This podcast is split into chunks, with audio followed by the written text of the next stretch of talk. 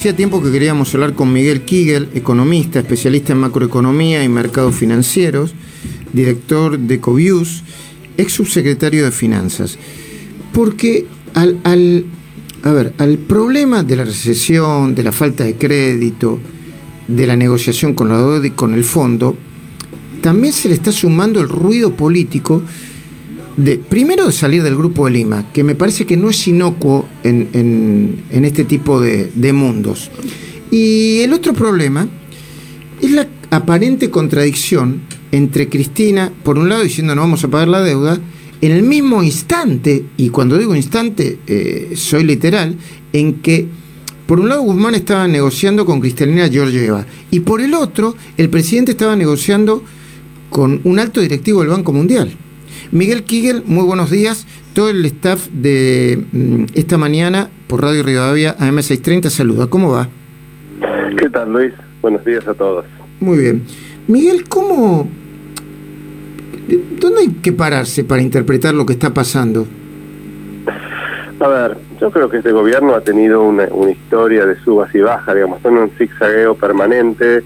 Eh, sobre todo en, en temas como el fondo y la relación con Venezuela, ¿no? En Venezuela eh, vimos como a veces estamos con el Grupo de Lima, otras veces con el Grupo de Puebla, eh, va, va zigzagueando y de alguna forma va buscando un equilibrio según cuál sea lo más importante en cada momento, ¿no? Eh, cuando, cuando el centro es el, el fondo, en general uno se, el gobierno ha tendido a moverse más hacia acercarse a Estados Unidos y mantener un equilibrio con, digamos, con, con el tema de Venezuela y el Grupo de Lima.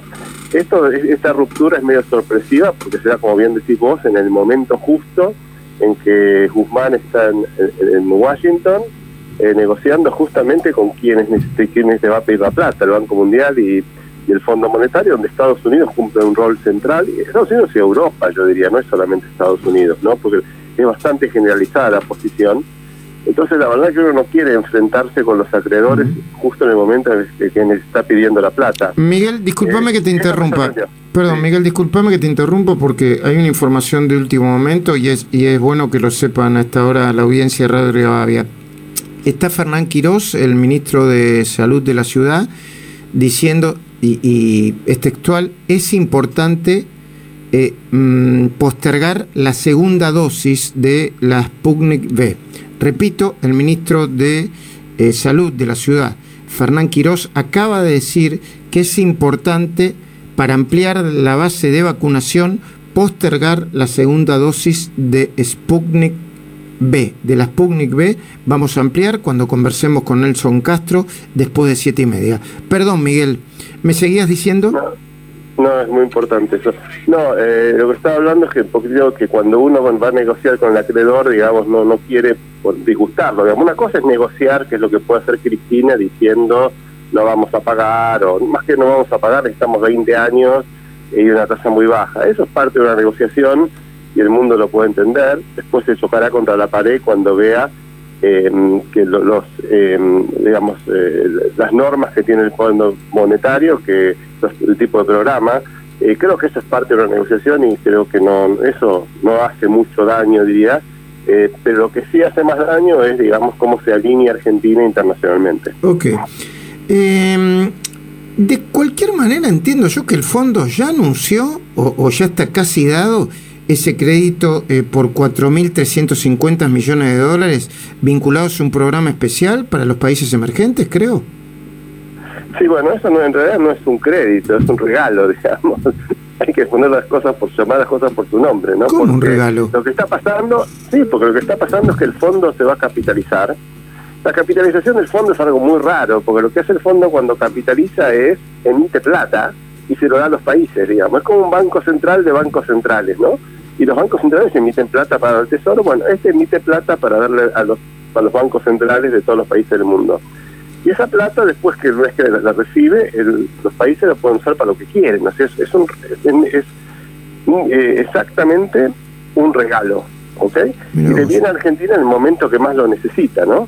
Eh, con eso Argentina le va a poder pagar al fondo y no tiene que devolver esa plata, ¿ok? Eh, por eso es que digo que... Perdón, Miguel, digamos, yo no eh, sé si... Estoy, qué suerte que tienen algunos gobiernos, ¿no? El precio de la soja vuelve, vuelve a aumentar y mucho. De repente viene, no sé, un ángel guardián y le regalan cinco mil millones de dólares. Bueno, mejor para la economía. El problema es que van a ser bien utilizados, están siendo bien utilizados. ¿Cómo está la economía argentina hoy? ¿Cómo va a estar dentro de, no sé, semanas y meses, Miguel Kiguel?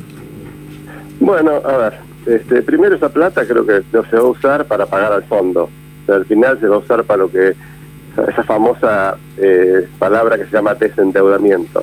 No es la primera vez que el gobierno de Cristina la recibe. Cristina recibió también en el dos mil nueve esta plata, cuando fue la crisis de Lehman, y también hubo un aporte en ese momento. O sea, es, tiene que estar un gobierno de Cristina para que sean eh, pasen estas cosas, ¿no? Pues si no, no pasan. Esa es la verdad. ¿Cómo está la economía argentina? La economía argentina en algunos sentidos está, digamos, este, justamente por el por la suerte que está teniendo con el precio de la soja, la recuperación, la salida de la pandemia, eh, digamos, este, por lo menos lo que ha sido el verano, que, donde prácticamente eh, no, no hubo cuarentena. Eh, bueno, creo que todos esos factores ayudaron a una recuperación de la economía, y los dólares le han dado la posibilidad un poco, los dólares de la soja y los dólares del fondo, están dando la posibilidad al gobierno de, eh, digamos, no hacer mucho de los ajustes que sabe que va a tener que hacer en algún momento. Se vienen postergando y entonces la economía realmente muestra el crecimiento. Nosotros pensamos que la economía va a crecer siete por ciento este año, obviamente después de una Perdón, caída siete, siete por ciento, pasado, ¿siete por ciento? Sí, siete por ciento. Después de la caída del diez del año pasado. ¿Y cuándo va a empezar claro. a crecer? No me digas que va a empezar a crecer justo en el momento de las elecciones, de las PASO de agosto o de, o, o de las generales de octubre. No, ya, ya, ya ha crecido, ya gran parte de la recuperación vino. El crecimiento del siete es medio engañoso el número, porque en realidad eh, lo que está haciendo es un, un arrastre. El, el P B I se calcula de una manera, eh, bueno, técnicamente es un promedio, entonces tiene lo que se llama un arrastre estadístico. O sea, el número de este año no refleja solamente el crecimiento de este año, sino también el crecimiento del año pasado. El crecimiento de este año puro, así como medimos inflación diciembre a diciembre, Eh, si miramos el crecimiento del dos mil veintiuno sin tomar en cuenta el, el arrastre estadístico, va a ser más cerca del tres por ciento más o menos. Okay. Pero creo que es importante entender que esto no es crecimiento, esto es recuperación. Una cosa es crecer y otra cosa es recuperarse después de una recesión. Entiendo. Lo que estamos viendo es una, una reactivación que viene después de una caída muy fuerte en el producto. Uh-huh. eh, el crecimiento, como lo entendemos los economistas, es el crecimiento de largo plazo de la economía, Eh, así como, por ejemplo, países como Corea, eh, Tailandia, Indonesia, pueden crecer al seis siete por ciento por año, sin sacarnos, o sea, en promedio. Nosotros en los últimos años hemos crecido cero. Entiendo. Básicamente, y la perspectiva es que vamos a seguir, bueno, con un poquito de suerte seremos al dos, mm. pero no mucho más. Eh, Gustavo Noriega, eh, Miguel Kiguel, economista, especialista en macroeconomía, hacía tiempo que queríamos hablar con él, hoy pudimos hacerlo, te está escuchando. Okay. ¿Gustavo? Ah, no está Gustavo Noriega. Bueno. No está escuchando. Perfecto. No, no, no, no. Eh, debe haber un problema con la comunicación. Eh, Miguel, bueno. eh, vos dijiste que las reservas brutas están en torno al treinta y nueve mil a treinta y nueve mil ochocientos millones de pesos, casi eh, cuarenta mil, pero las netas quedan en dos mil ochocientos millones de dólares y las netas líquidas, donde se descuesta incluso la tenencia de oro, estarían negativas en setecientos millones de dólares. Si esto es así, ¿qué significaría? Eh, bueno, básicamente lo que significa es que Argentina tiene muy pocas reservas. Eh, la verdad es que no tiene dólares y por eso tenemos el cepo, y una economía con pocos dólares no funciona bien. Es una economía que llamaríamos disfuncional, ¿no? Eh, es una economía que, digamos, que, que vemos que cuando hay que importar hay problemas, porque no sé, cuando hay que pagar deudas al sector privado hay problemas, Eh, cuando las empresas quieren pagar dividendos hay problemas. O sea, es, es un problema que se raciona, ¿no? O sea, porque no hay, no hay. O sea, el Banco Central todos los días tiene que ver a quién le vende y a quién no le vende. Eh, y las economías no funcionan así. La verdad es que cuando uno mira las economías del mundo, eh, no, no pueden funcionar bien. Es primero un problema para el crecimiento.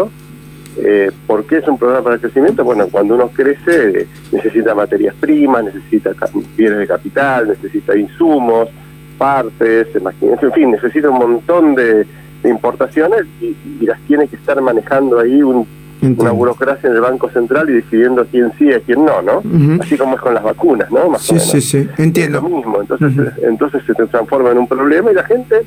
Eh, y, y al mismo tiempo lo que está generando ahora es que las empresas que quieren pagar sus deudas, eh, el banco, cuando van al Banco Central y dicen, yo tengo esta deuda que pagar, le dicen, no, no, no, no tenés toda la plata, anda, anda pagando en, en cuotas, digamos, ¿no? Uh-huh. Tienes que pagar un, un millón de dólares, bueno, pagar cien mil de este mes, cien mil el mes que viene. Y ese problema lo que hace es que nadie nos dé, nos dé crédito, uh-huh. porque nadie le va a dar un crédito a un país o a una empresa en un país que después no sabe si la empresa va a poder pagarlo porque el Banco Central lo va a dejar pagar o no. Claro. Entonces genera un montón de problemas el, el, el hecho de no tener reservas. Eh, y en general estos son problemas que en el pasado eran de corto plazo, el país devaluaba un programa con el fondo y se arreglaba. Esto parece que es mucho más mucho más estructural, digamos, en la Argentina uh-huh. en este momento. Uh-huh. Y, y lo lamentable, digamos, o un poco el problema que estamos enfrentando, es que parece que por muchos años vamos a tener cepo. Eh, no, no se ve la salida de esto muy muy muy muy rápida, y eso es un, un tema para el crecimiento. Un país sin dólares no puede crecer, mm. eh, eh, sin reservas, no puede ser cualquier cosa, pero sin reservas, ¿no? Uh-huh. No puede crecer porque eh, no existe, digamos, el mínimo, la mínima certidumbre de que se van a poder pagar las importaciones o los préstamos. Uh-huh. Ahora sí, eh, Gustavo eh, Kiguel te está escuchando, dale. Sí, Miguel, buen día. Eh, hay una, toda una discusión respecto de una segunda ola de, de la pandemia y las medidas que se pueden tomar. ¿Argentina puede volver a cerrar? ¿Tiene respaldo como para aguantar otro año como fue en el dos mil veinte? A ver, yo creo que como el dos mil veinte no puede, digamos, todo se puede, pero quiero decir, el costo sería altísimo para la gente, para la situación fiscal, para la economía. Es impensable en un año electoral, digamos, ¿no? Este, un cierre de, como el del año pasado. Pero sí, seguramente va a haber cierres este, acotados, digamos, dos semanas en algún lado, eh, acotados por regiones o por tiempo, eh, si la segunda ola avanza como, como se teme. Y eso obviamente puede, va a tener un impacto sobre la economía, ¿no? Nosotros en este, en este crecimiento del siete por ciento donde estamos, no estamos tomando realmente en cuenta la posibilidad de, de, de cuarentenas, por lo menos prolongadas y generalizadas. Uh-huh. Eh, eso le, obviamente que le pegaría, le pegaría a toda esa gente que sufrió el año pasado eh, y que no pudo, digamos, no pudo trabajar eh, y que tuvo que vivir del Estado o tuvo que, que, que usar sus ahorros. Eh, Muy... Eso no creo que pase de la, de la misma forma que el año pasado porque el gobierno entiende que ya eso no se puede volver. Gracias, Miguel, por este contacto. Ok. Miguel, que... con ustedes, igualmente, igualmente.